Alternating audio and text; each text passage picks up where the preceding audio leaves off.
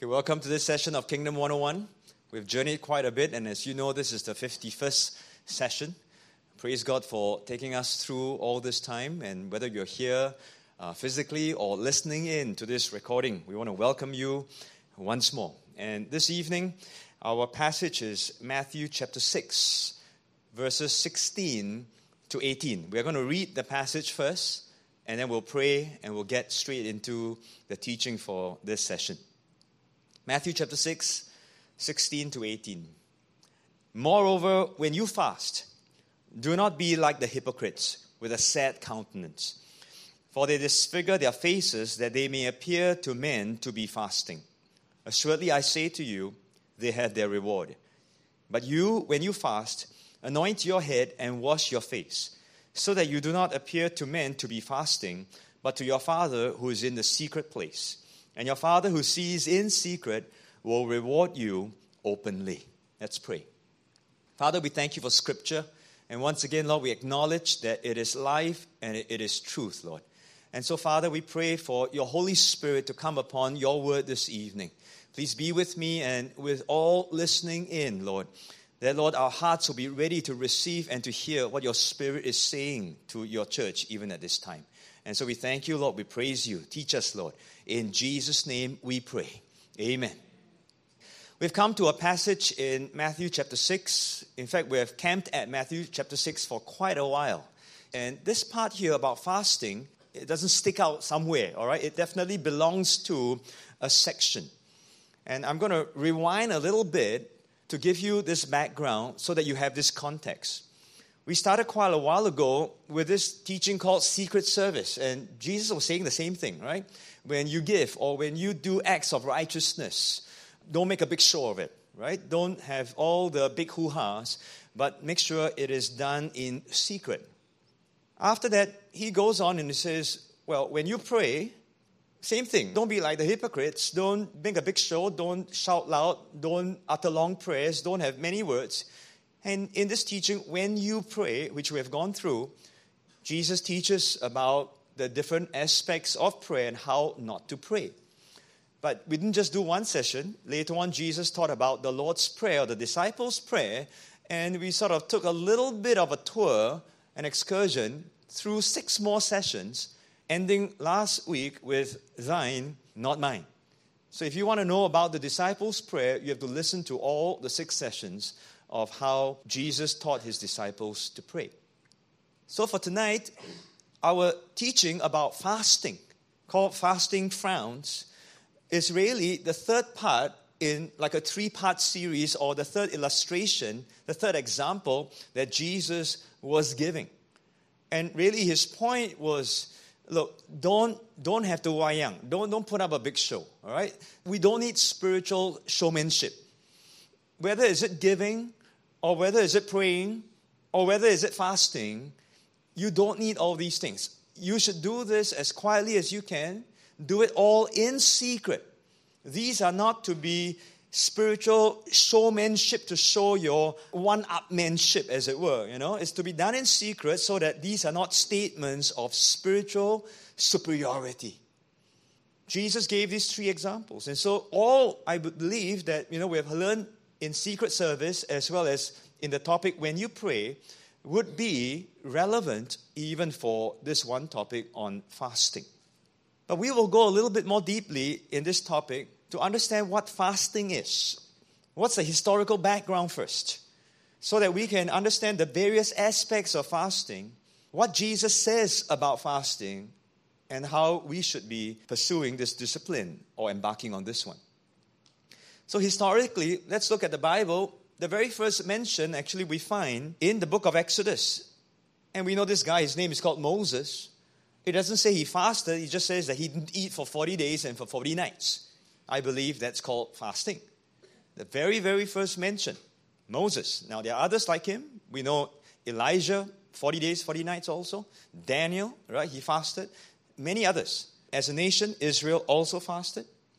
But after Moses came down, what was stipulated or as a requirement in the law, we see in the day of atonement. And recorded in Leviticus chapter 16, verses 29 to 31, this is what it says This shall be a statute forever for you. In the seventh month, on the tenth of that month, you shall afflict your souls and do no work at all. Now, you won't find the word you shall fast. You will find the phrase you shall afflict your souls and you will do no work at all. Now, what does that phrase mean? We have a better idea when we look at Isaiah chapter 58, verse 3, where the people, Israel, cried out to God. They had been fasting and they were sort of a little bit upset because God was somehow not listening to them. They say in verse 3, Why have we fasted, they say, and you have not seen? Why have we afflicted our souls and you take no notice?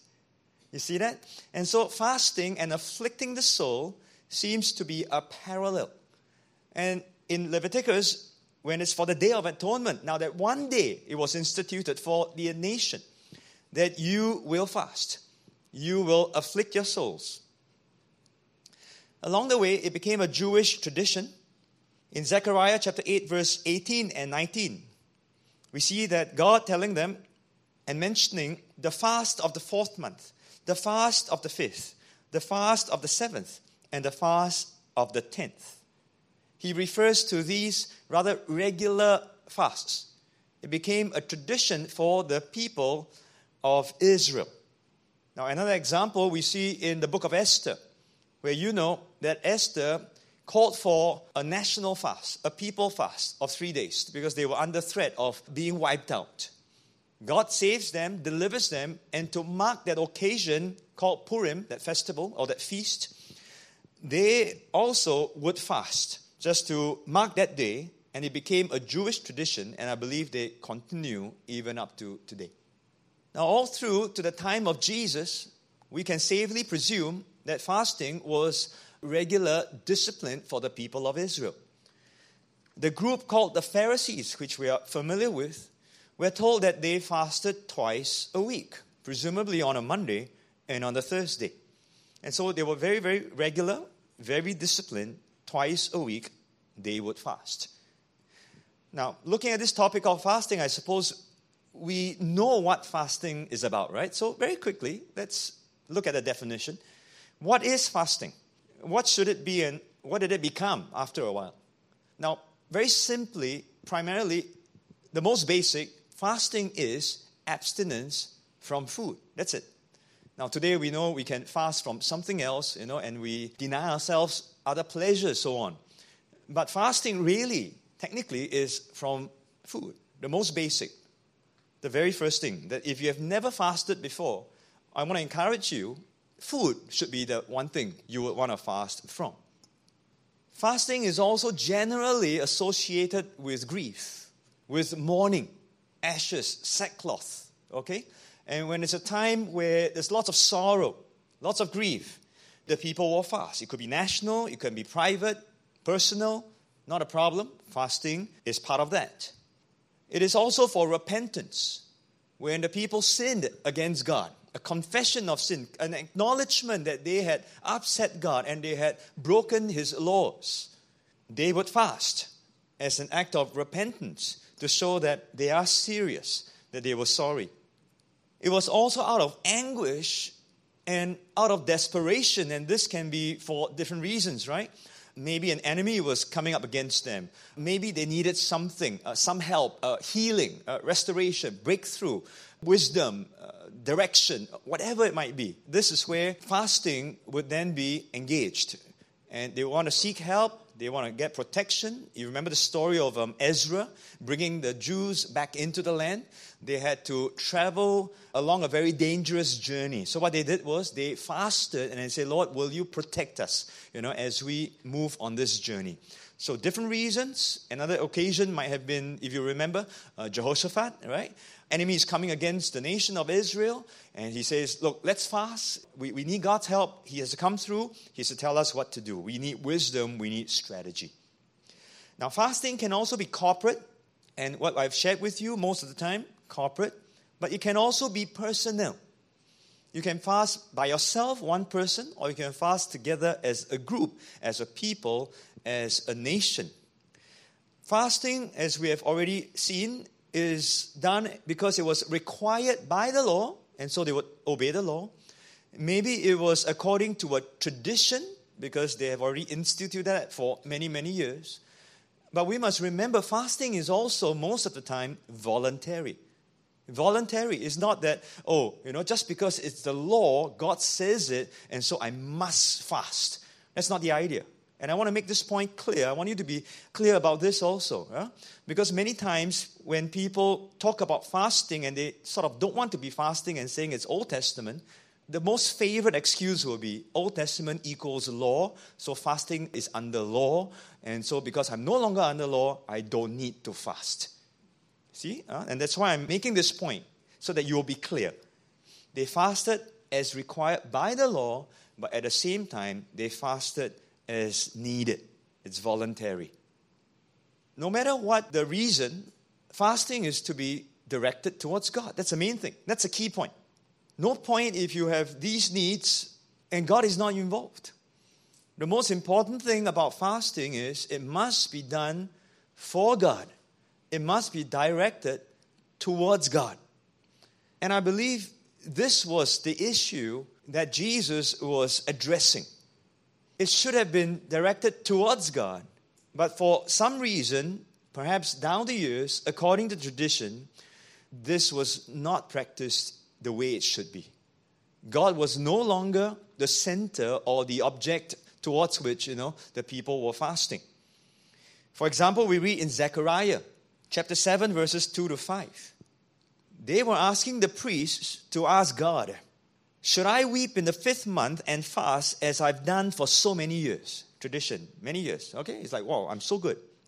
Then the word of the Lord of hosts came to me, saying, Say to all the people of the land and to the priests, when you fasted and mourned in the fifth and seventh months, during those 70 years, did you really fast for me? For me? Now, God was really precise, right? The people are saying, Look, how come? You know, should I keep doing all this so many years? And God doesn't answer. And God is saying, Well, you know how many years? I'll tell you how many 70 years. But it was not for me. You were doing it just by routine, it was just tradition. You were doing it, but it was not directed towards me. Your heart was in the wrong place. And possibly that was the same problem also with the religious system in the days of Jesus. And so when Jesus came on and in his teaching, he says, Moreover, when you fast, do not be like the hypocrites.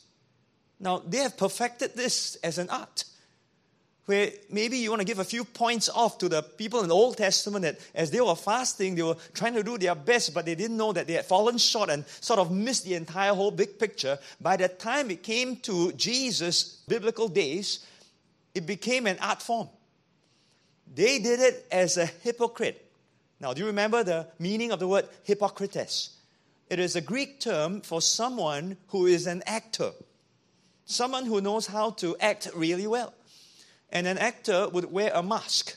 And that's what the people were doing. They were fasting, but they were hypocrite. They will put on a sad face, a sad mask, a very sad countenance. They disfigure their faces. And it wasn't for God.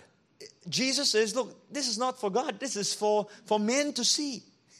this is so that people will know that they are fasting. They'll look grim, they'll look very stern, they look very gloomy, like, you know, I'm so serious, I'm, I'm so spiritual. And they disfigure their faces, they, they have furrowed brows, and they have what I call fasting frowns. Hence the title of this teaching, right? You know, and, and they were frowning, and everyone knew, oh, they are fasting. Oh, wow, look at them, so holy, so spiritual. Must be really serious guys. Now, if fasting is associated with the mourning, then they would also dress in that way, and some would go as far as putting ashes on their heads.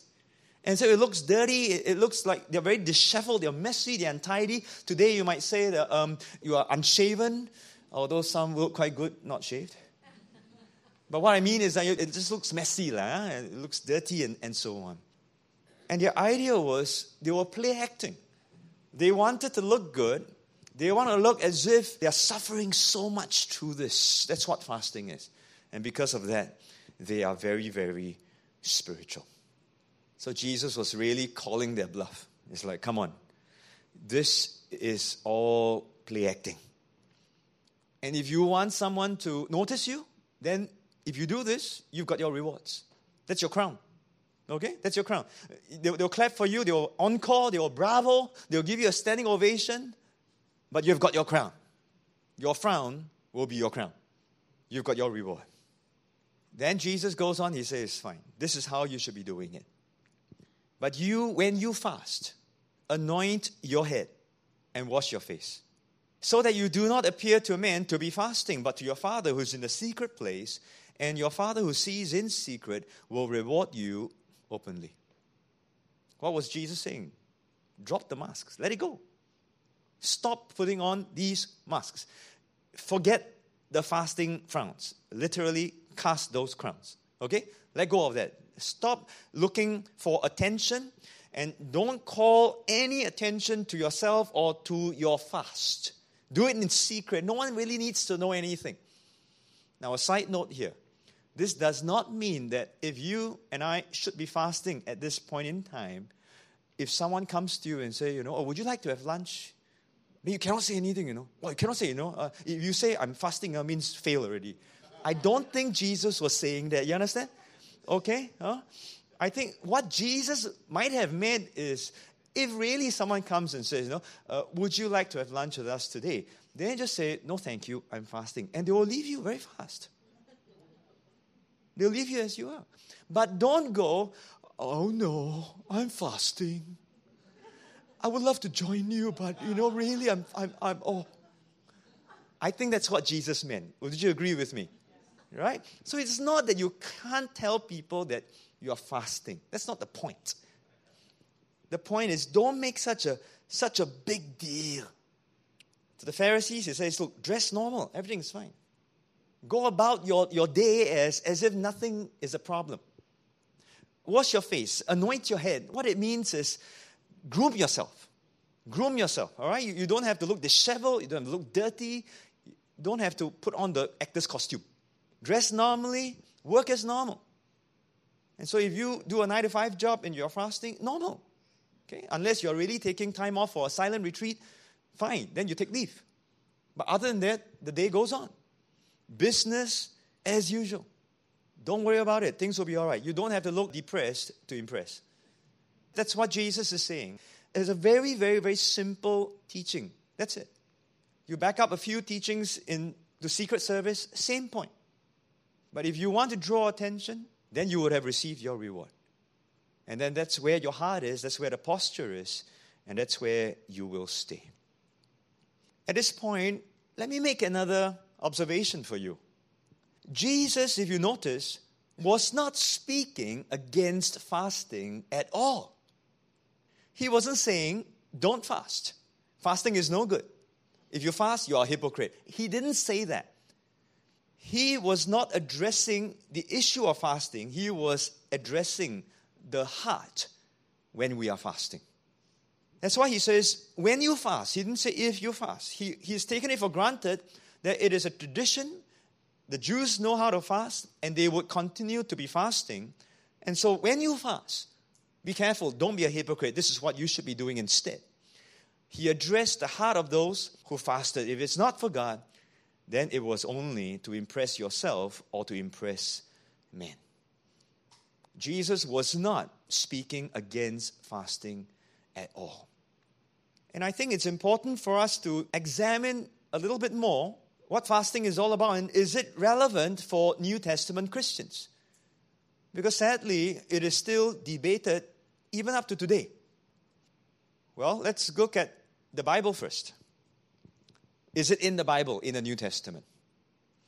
Firstly, we see in the church at Antioch in the book of Acts. In Acts chapter 13, verse 1 to 3. Now in the church that was at Antioch, there were certain prophets and teachers Barnabas, Simeon, who was called Niger, Lucius of Cyrene, Manaen, who had been brought up with Herod the Tetrarch, and Saul. Verse 2. As they ministered to the Lord and fasted. So let's answer the question Is it in the New Testament? Is this the church? Definitely yes, right? So they ministered, and what did they do?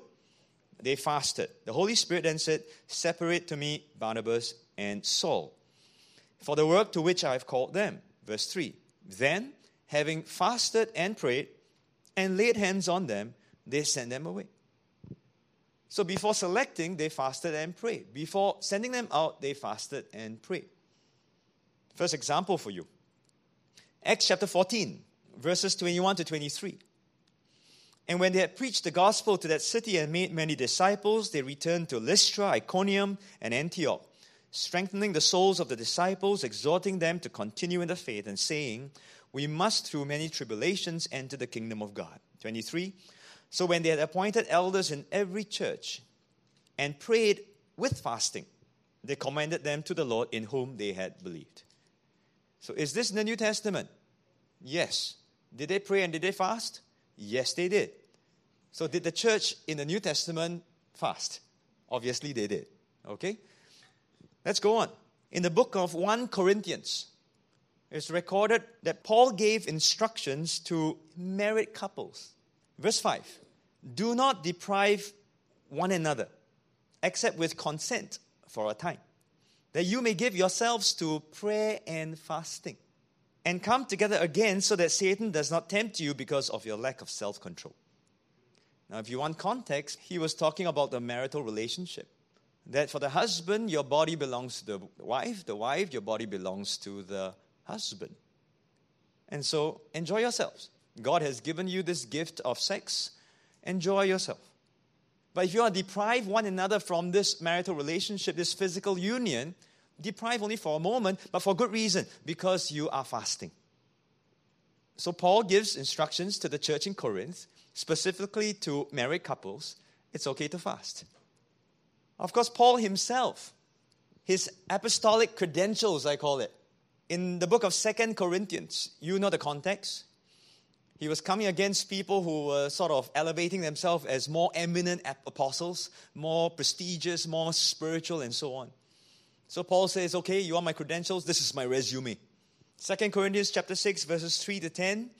We give no offense in anything, but our, that our ministry may not be blamed. And in all things, we commend ourselves as ministers of God. And he goes on in much patience, in tribulations, in needs, in distresses, in stripes, in imprisonments, in tumults, in labors, in sleeplessness, and in fastings. The list goes on. Now, it's so upside down, right? Because all these apostles were coming out claiming oh, you know, we are doing so good things. I've got this huge church, you know, I'm doing so well, you know, I'm this, I'm so this, and I'm, I'm blessed, you know, I'm highly prosperous, and so on. And Paul comes out and says, You are apostle? Then I'm also apostle. Ah. But I got stripes. lah.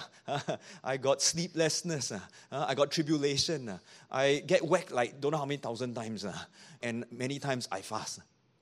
And this was Paul, the apostle of the apostles, if you understand, right? And so he fasted. Second Corinthians chapter 11, later on, he had to list out again his CV. In verse 27, he, then he says, In weariness and toil, in sleeplessness often, not just sleeplessness now, huh?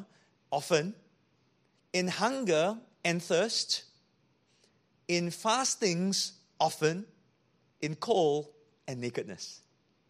So Paul is saying, You want to boast? Okay, lah? Let me boast. This is what I go through for Jesus.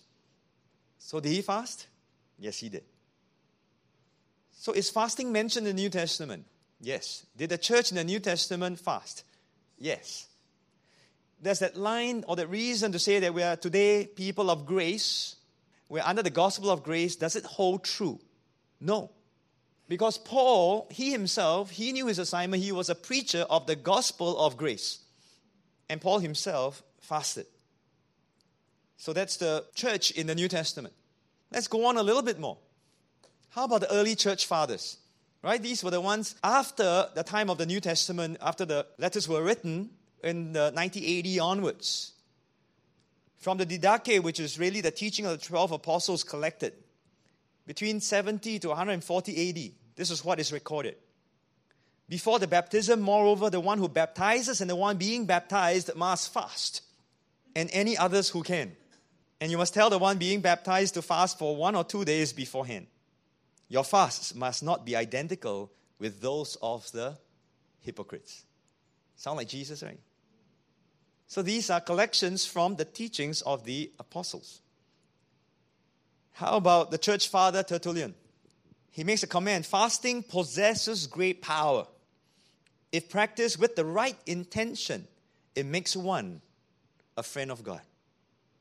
Another phrase he says, Let us fast, brethren and sisters, lest tomorrow perchance we die. Openly let us vindicate our disciplines. Sure, we are that they who are in the flesh cannot please God. Not, of course, those who are in the substance of the flesh, but in the care, the affection, the work, the will of it. Emaciation displeases not us, for it is not by weight that God bestows flesh any more than he does the Spirit by measure. How about St. Basil the Great, 330 AD onwards? Beware of limiting the good of fasting to mere abstinence from meats. Real fasting is alienation from evil. Loose the bands of wickedness. Forgive your neighbor the mischief he has done you. Forgive him his trespasses against you. Do not fast for strife and debate. You do not devour flesh, but you devour your brother. You abstain from wine, but you indulge in outrages. You wait for evening before you take food, but you spend the day in law courts. Very, very harsh words, very direct. In other words, you check your heart.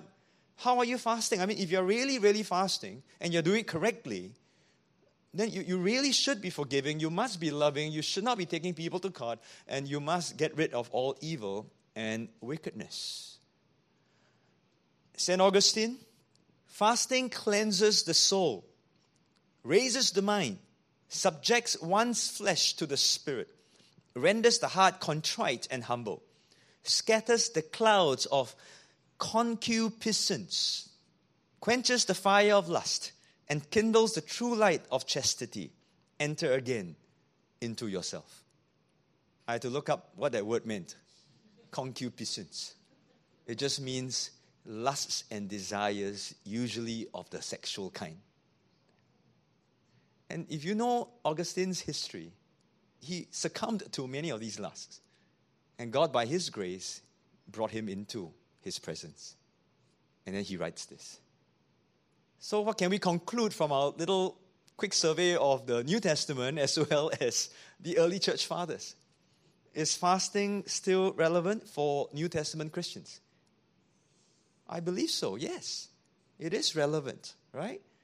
So, with that, I suppose we, good, very good. We say we conclude, but Jesus has the last word.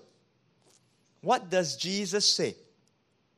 Later on in Matthew chapter 9, Jesus will address the topic of fasting once more.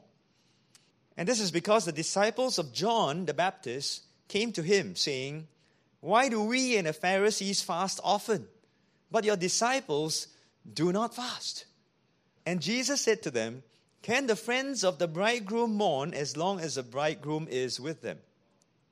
But the days will come when the bridegroom will be taken away from them, and then they will fast. I think we've heard this teaching quite a few times. Obviously, Jesus was referring to himself as the bridegroom, right? And so the bridegroom was with them.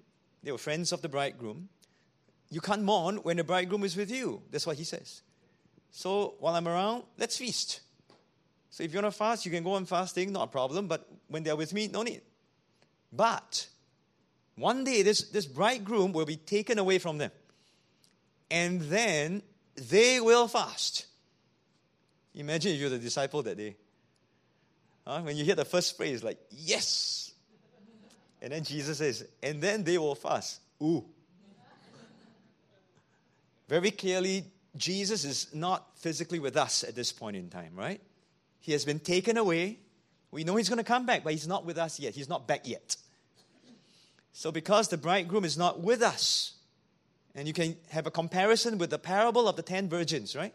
Five wise, five foolish, and they were waiting for the bridegroom to come. The, the bridegroom is coming back. But until he comes back, this is the time to be fasting. But then Jesus goes on and he says, No one puts a piece of unshrunk cloth on an old garment. For the patch pulls away from the garment and the tear is made worse. Nor do they put new wine into old wineskins, or else the wineskins break. The wine is spilled, and the wineskins are ruined. But they put new wine into new wineskins, and both are preserved. And I believe Jesus gave this second part of the teaching because he was trying to show them yes, there will be a fasting, there will be a time that will come for them to be fasting. But they will fast with a difference. Because it is the ushering in of the messianic age that would change fasting for them. So when he was comparing about using the garment and as well as the wine and the wine skins, he's really saying, look, you, can't put old things with new things and new things with old, you know. Uh, it's it's going to be a big problem. So if you enter into this messianic age together with me and you're going to fast with the old attitude and with the old mindset, it's going to it's going to mess you up big time. It's going to be a big problem. You know the bridegroom has already come. He's been taken away. You know he has ushered in this messianic age. You are looking forward to the culmination, to the consummation of this messianic kingdom. So today, when you are fasting, the disciples of Jesus, when you fast, is no longer with a like a, oh no, what's going to happen? You know, we don't know who it is. We don't know what's going to happen. And like, oh man. Today, you're fasting with joy. You're fasting with expectation. You're fasting with hope. That's the big difference. The act of fasting remains the same, but the perspective of fasting changes. We fast not as ones who have no hope. We fast with great expectation because we know that one day the bridegroom is coming and man, it will end the fast of all the fasts and we will have a great feast. And that's what Jesus is saying. Because if you want to be that new wineskin, He's pouring in that new wine. You need that new wine to come in. It's a messianic picture. Don't get poured into it and then we get all ruined as old wineskins. Cannot. We need to be new wineskins to receive this. And I believe that's what Jesus was saying, and that's why very possibly Jesus was referring when he told the people, "Stop moping lah! Don't put on that long face. Stop, stop, stop griping. Want to act, also act properly lah." That's already passe. You don't even need to do that anymore. Now you can smile. You can fast, but you can smile. You can rejoice because you know the king is coming back. Same act of fasting, but the perspective changes. So let's, for the rest of this time, look at the aspects and some benefits of fasting. If we, if we all agree that fasting is still relevant, that fasting, for most of the time, is voluntary. It is not something that's done under the law. You get to choose. You get to pick if you want to fast or don't you want to fast. Okay? If, if someone comes to you and say, thou shalt fast, oh, run away quickly. That, that's not the idea, okay? And I'm not saying to you that, that I'm putting you under a law. Is that correct? Yeah? Bear witness on that, okay? Please. No one should be able to tell you that, and no one should do that. It's voluntary. But you know it's still relevant, and you know that there are benefits and there are aspects. So let me just quickly run through some of these points. And for those who have fasted before, I think you can say amen to many of these things. If you have not fasted before, I want to encourage you. Maybe you need to consider some of these points, and I hope that it would help you. Firstly, we talk about godly sorrow. Now, I've already told you, it's not so much about mourning, putting on sackcloth and ashes, holding a whip and whipping yourself, you know, to say, I'm bad, I'm bad, I'm lousy, I'm not worthy. That's not the idea, right? New Testament, inverted commas, mourning is where Paul says we must have godly sorrow. That, that we are we're upset that we have messed up and we have upset God. It's directed towards God. And godly sorrow will help us deal with the sin in our life. We all still sin, some more than others, and some more serious than others. But our desire is always to please God, and when we sin, we know we have upset Him. It says there in the Bible, very clear. Then Paul reminds us godly sorrow produces repentance that leads to salvation. So some of you may be asking, oh, you mean to repent, I must fast. Every time I sin, I must fast. No, I'm not saying that. I'm saying, does the sin hurt you enough? How serious are you that you want to deal with this one sin? If it's a very serious sin, how serious are you to say, Lord, I'm very sorry, help me with this? Then get into fasting. Fasting is also an acknowledgement of our reliance on God. We want to rely on God instead of our physical food that gives us physical strength and it sustains us through the day. Anyone who has fasted would agree with me. It doesn't take you very long before you feel cold. Uh, your, your hand starts to shake a little bit, right? And if you've been fasting for a couple of days and you have skipped a few meals, walking up the steps or walking a few steps also a bit difficult, right? Because physically you are weak. And so many times we use food to keep us awake and to keep us going. And we don't realize how much we rely on food, carbs, sugars, you know, things like that, just to give us that kick. Some of us love coffee, right? And so coffee is also something, right? To, to, to keep us awake. We, we need that coffee. Are you willing to say, okay, fine, Lord, for this season, I want to get back to relying on you. I want to re examine what have I been holding on to? What are my props? Are you the one that I rely on? Am I relying on you spiritually or am I relying on the food physically? Do you realize that even in this time, you don't just fast without doing anything. You fast and you feast on the word. You fast from food, but you feast on the word. That's what the Bible is for. That's why we, we read the Bible each time we come into a time of fasting. We feed upon it because the Spirit is truth and it is life. Jesus quotes from that time in Exodus Man does not live by bread alone, but by every word that proceeds from the mouth of God. Would you allow God to sustain you through His word? and by His Spirit. It helps you to direct your attention and your focus to God. Do you know our minds are usually fixed on something else other than God? And we're not really thinking so much about Him. It's a very noisy world that you and I live in. Everywhere we go, messages coming from an advertising, marketing background, clutter, communication, advertising all over the place. Today we have internet, we have Facebook, you have shopping, you have noise. Fasting slows you down. Slows you down. If you allow this fasting to have its effect, you can also realize sometimes some of these things lose its attraction. You begin to direct your time, your focus, and your attention to God. And so fasting is usually coupled with silence, with solitude. You spend time alone and you tune things out. Fasting is also a demonstration of truly your desire and seriousness for the things of God. You know, when we sing the song, How I Thirst for You, Lord. Lord, I hunger after you. Do you really mean that? Or it just sounds nice? And you don't really understand it until you really hunger for Him, you know. Until you really got no food, you know. Then you're like, oh no, God, I need you. You better help me. You have to sustain me. Are you that serious about the things of God?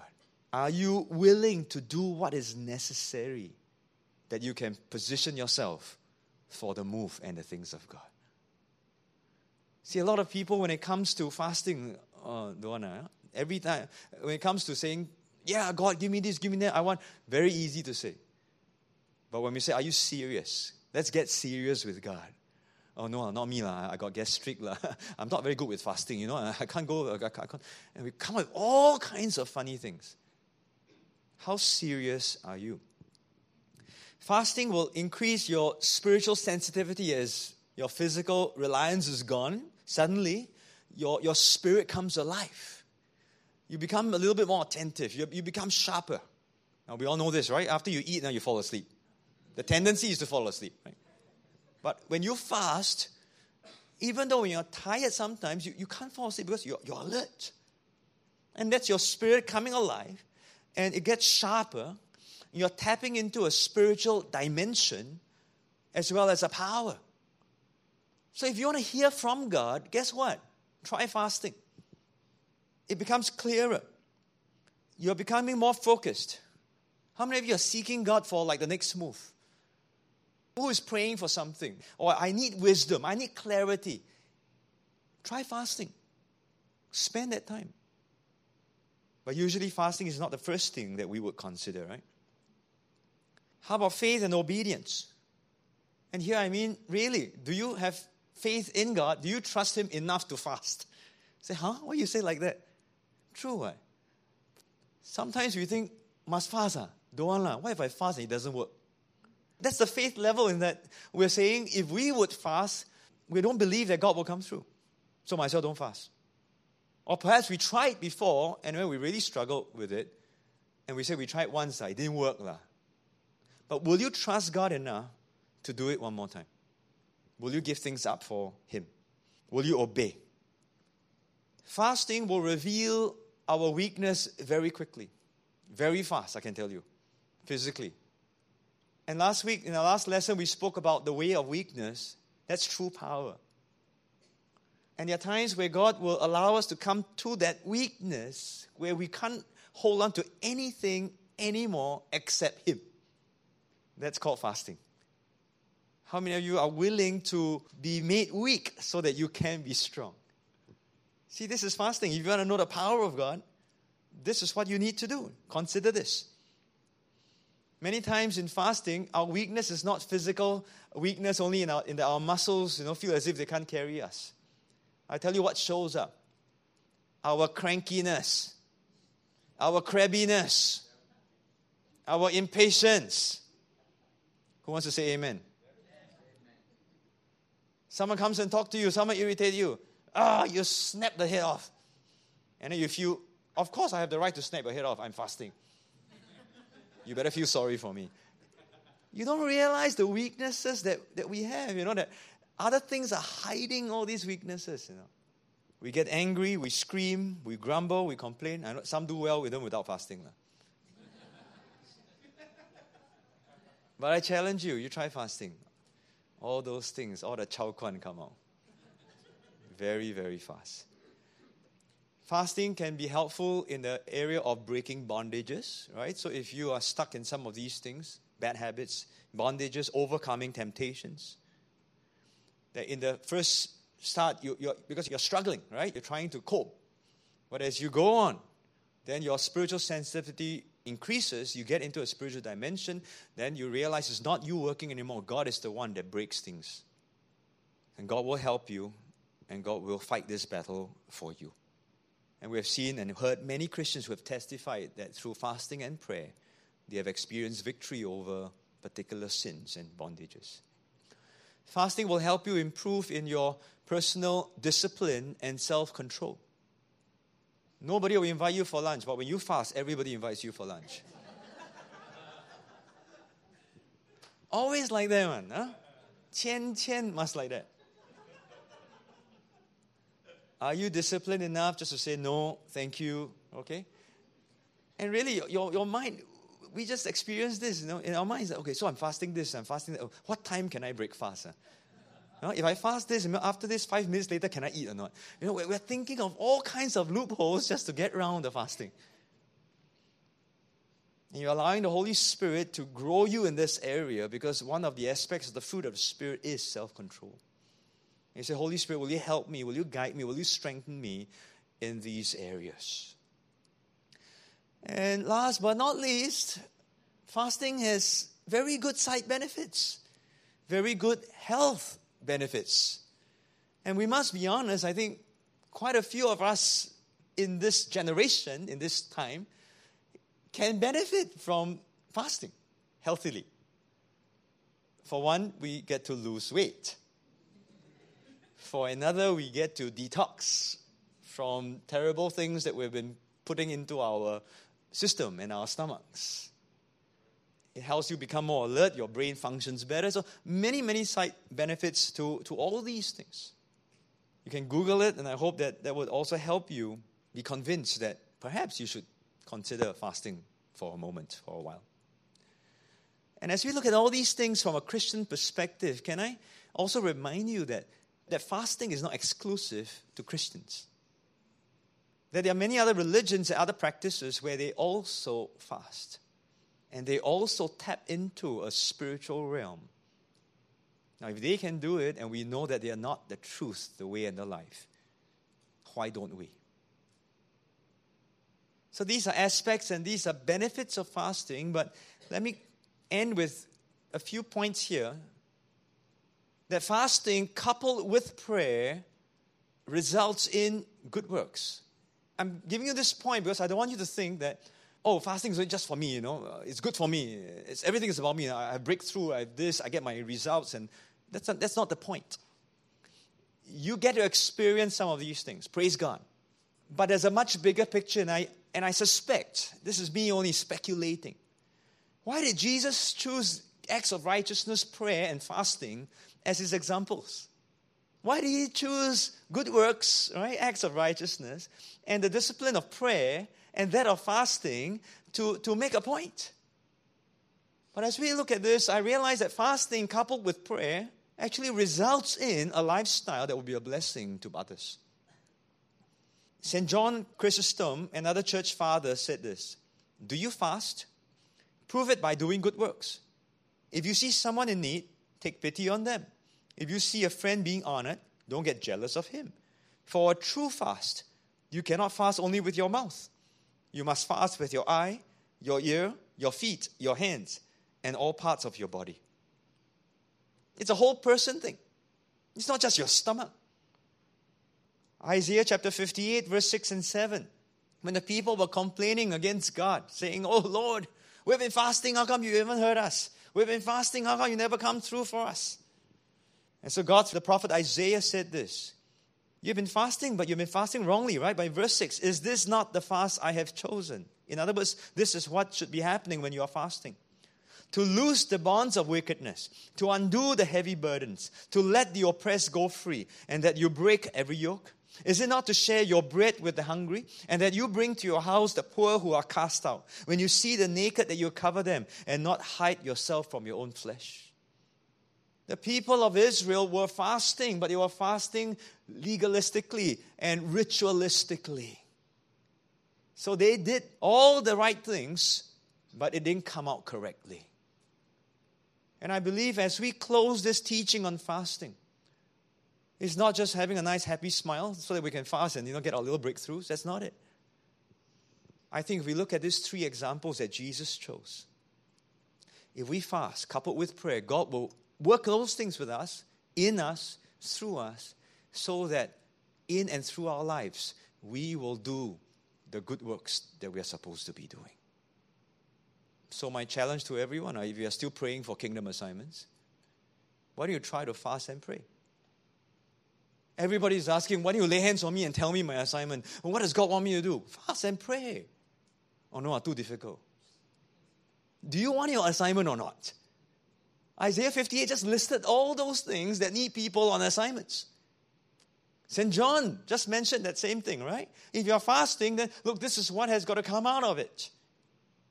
It's not just a spiritual discipline, not, not a box that we tick, not something that we do just to get our own stuff and our own things, and thank you very much, bye. But fasting brings us really, truly into alignment with the things of God and the heartbeat of God. So if you're still praying for your kingdom assignments, why don't you add in that element of fasting? And I challenge you. I believe God will answer. I stand as a living testimony that at every major stage of my ministry life, God has always directed, and it has come through a time of prayer and of fasting. How serious are you to want to know your assignment? How desperate are you to move with the things of God? If you are, then I encourage you trust God. Give up the things that are propping you up and see if God does not take you on a beautiful journey. See, this is the lesson this evening. In conclusion, once again, it's not about spiritual showmanship, it's about spiritual stewardship that if you would live according to how Jesus would dictate and also show us and how he would teach, and you do these things with the right posture, and the word says in secret, your Father in heaven sees your heart and sees your desire, sees your hunger, sees that, that posture that is serious to say, God, give me this. Come on, Lord. I know you can come through for me. And if he sees in secret, he will reward you openly. You don't need men to come and pat you on the back. You don't need men to come and tell you, wow, you fast three days. Uh. Wow, 10 days. Uh. Never drink coffee some more. Sure, they're happy with all that, but God sees the heart.